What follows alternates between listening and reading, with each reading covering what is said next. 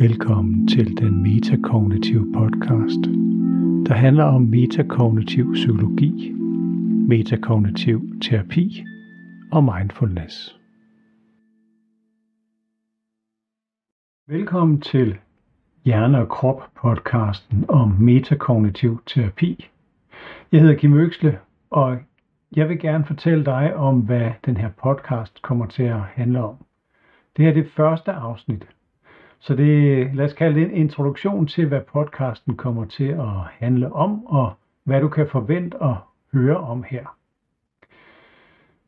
Jeg er metakognitiv terapeut og arbejder til daglig med at se klienter med angst og stress og depression og alle relaterede problemstillinger. Jeg bruger rigtig meget metakognitiv terapi i de tilfælde, hvor der er rigtig mange tanker til stede. Og det er det, metakognitiv terapi egner sig rigtig, rigtig godt til. Og det er vi mange om at opleve. Jeg har selv en hjerne, der elsker at tænke og elsker at blive i tankerne. Og det er der sådan set ikke noget galt med i sig selv, men øh, vi ender tit, vi mennesker, med at få problemer med vores tænkning. Og det er præcis det, metakognitiv terapi handler om. Her om lidt i det her afsnit, der vil jeg fortælle lidt mere om, hvad metakognitiv terapi handler om. Men lad mig først fortælle om mine idéer med, hvad den her podcast skal indeholde. Den skal indeholde nogle konkrete teknikker og øvelser fra metakognitiv terapi. Så i løbet af afsnittene kommer vi omkring nogle af de måder, man kan arbejde med sig selv på. Nogle af de måder, metakognitiv terapeuter de arbejder med deres klienter på. Og den måde at forstå sig selv på, som ligger til grund for metakognitiv terapi. Jeg er også i gang med at optage nogle øh, interviews, nogle øh, terapisessioner med forskellige klienter, som har forskellige problemstillinger. Så dem vil jeg også lægge ind som en del af podcasten, så vi kan høre nogle konkrete sessioner, høre hvad der bliver snakket om. Jeg har heldigvis allieret mig med nogle klienter, der synes, det er okay at lægge stemme til nogle sessioner, så vi kan høre, hvordan det faktisk foregår. Så det kan du se frem til, at vi hører nogle eksempler, hvor du hører præcis, hvad klienterne de siger, og præcis, hvad jeg snakker med dem om, hvilke øvelser vi tager fat i, og hvordan det går i løbet af forløbet. Det kan øh, man lære noget af, det har jeg selv brugt rigtig meget i min uddannelse, og bruger det sådan set fortsat at blive inspireret også af andre. Så jeg tænker, at hvis du er et almindeligt menneske, så kan du godt bruge de her øh, måder at tænke på. Hvis du selv er terapeut, kunne det også give mening, at du lader dig inspirere øh, af den her måde at lave terapi på. Derudover så forestiller jeg mig, at vi i løbet af podcasten har interview med forskellige andre personer, der interesserer sig for psykologi, interesserer sig for metakognitiv terapi eller helt andre terapiformer. Det kan også være interview med folk, der har oplevet det, som ikke har oplevet det her hos mig måske, men helt andre steder.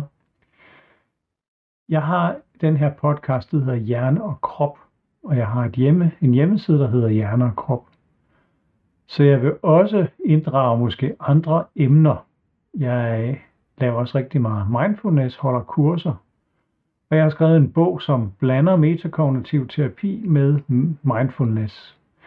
Så jeg forestiller mig også at inddrage nogle af de emner undervejs i den her podcast her. Så det kan blive en blandet landhandel af, hvad der sker i vores hjerner, se det fra hjernens perspektiv, og hvad sker der i vores krop, og se det fra kroppens perspektiv fordi vi har traditionelt opdelt vores sundhedssystem i enten hjerner og psykologi, og hvad, hvad der foregår i hovedet, eller resten af kroppen, hvor det er meget det medicinske, det er det lægefaglige, og det holder jo ikke, det ved alle efterhånden, at vi er nødt til at betragte det som et stort system.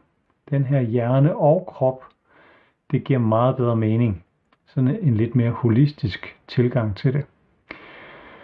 Og det er sådan set i metakognitiv sammenhæng meget tankebaseret.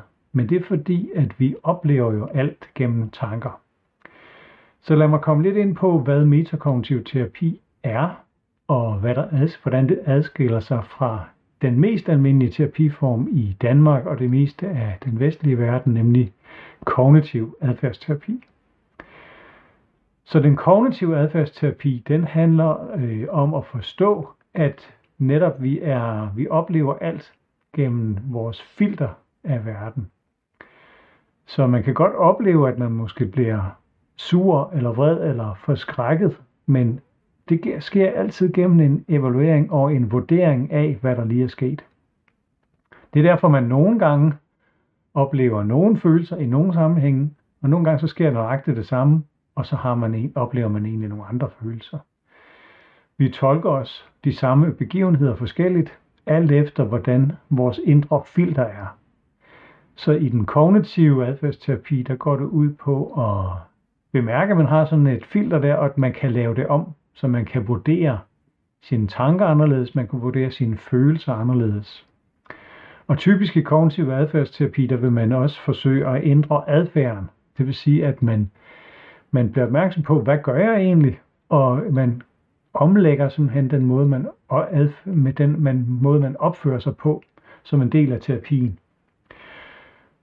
I metakognitiv terapi, der handler det hele om den måde, vi øh, tænker om vores tanker på. Det er det, det metakognitive handler om.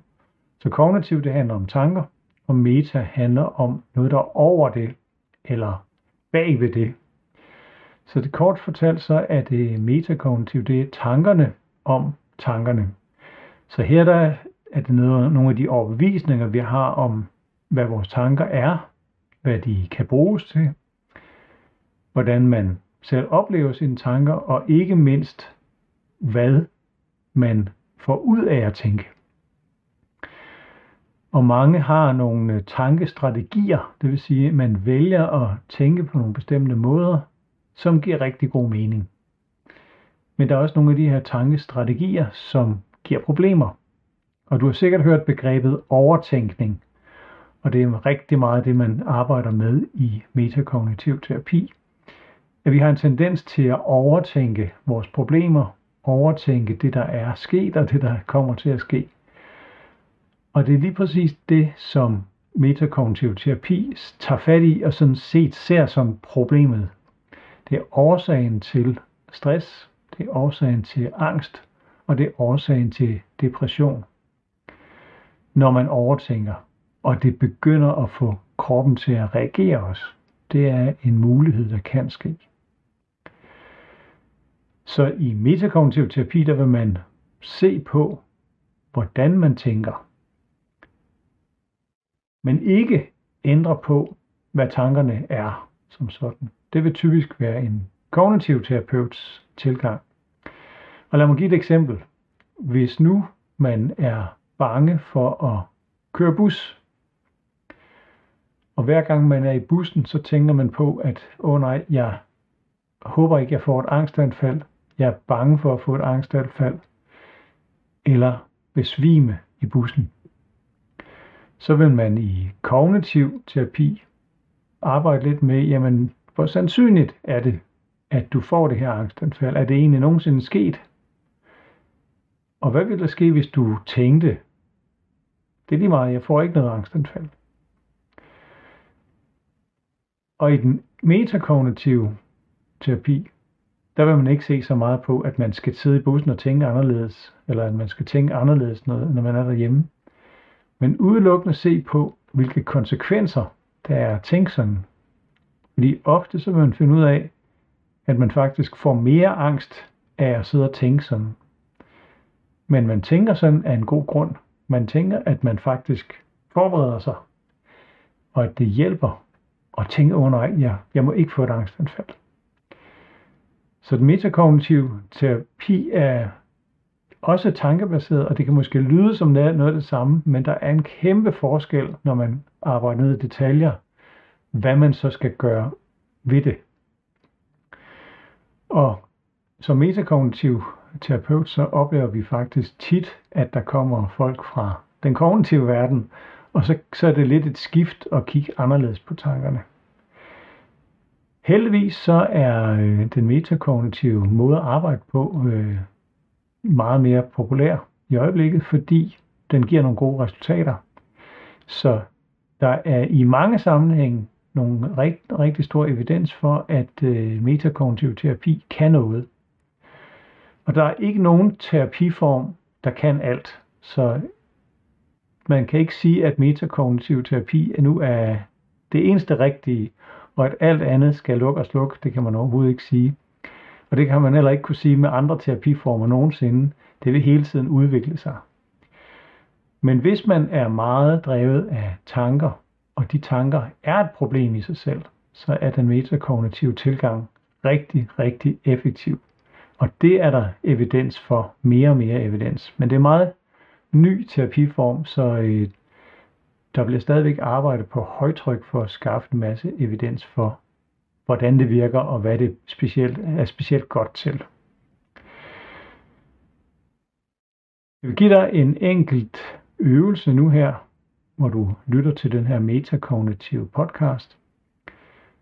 En øvelse i bare at lægge mærke til dine tanker. Så du kan jo starte med at lukke dine øjne, og så læg mærke til, hvad du tænker lige nu.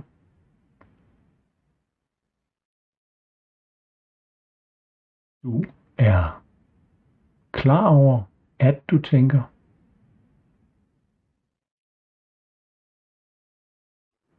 Og du er i stand til at lægge mærke til, hvad der bliver tænkt i øjeblikket.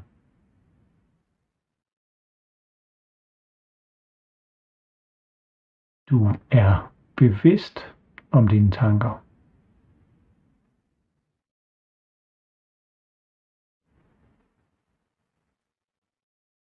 Læg mærke til de tanker, der dukker op i dit hoved lige nu.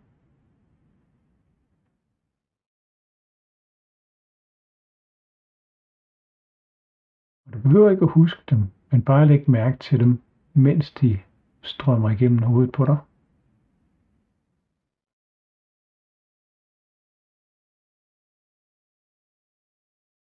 Og så må du gerne stoppe igen. Det er jo ikke en ting, vi gør så meget til dagligt. Det er en evne, vi har alle sammen til at være bevidste om vores tanker. Jeg vil opfordre dig til en gang imellem bare blive klar over, hvilke tanker der er.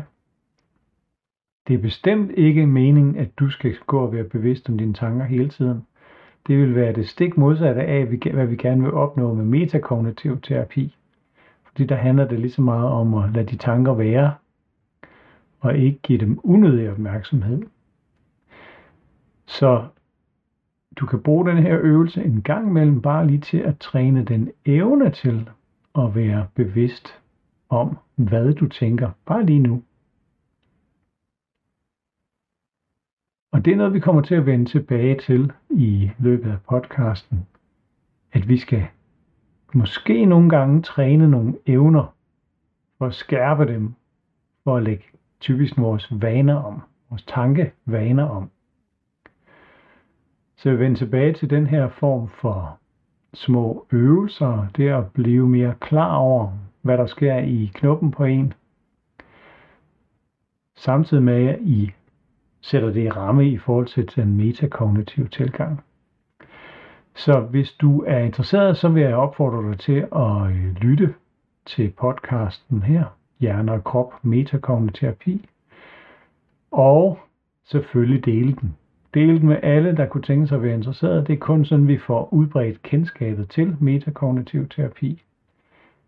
Så del den med alle, du er interesseret i, og læg mærke til, hvornår næste afsnit kommer. Tak fordi du lyttede med. Du lytter til den metakognitive podcast. Husk at dele med andre, der kunne være interesseret i at høre om metakognitiv psykologi, terapi og mindfulness.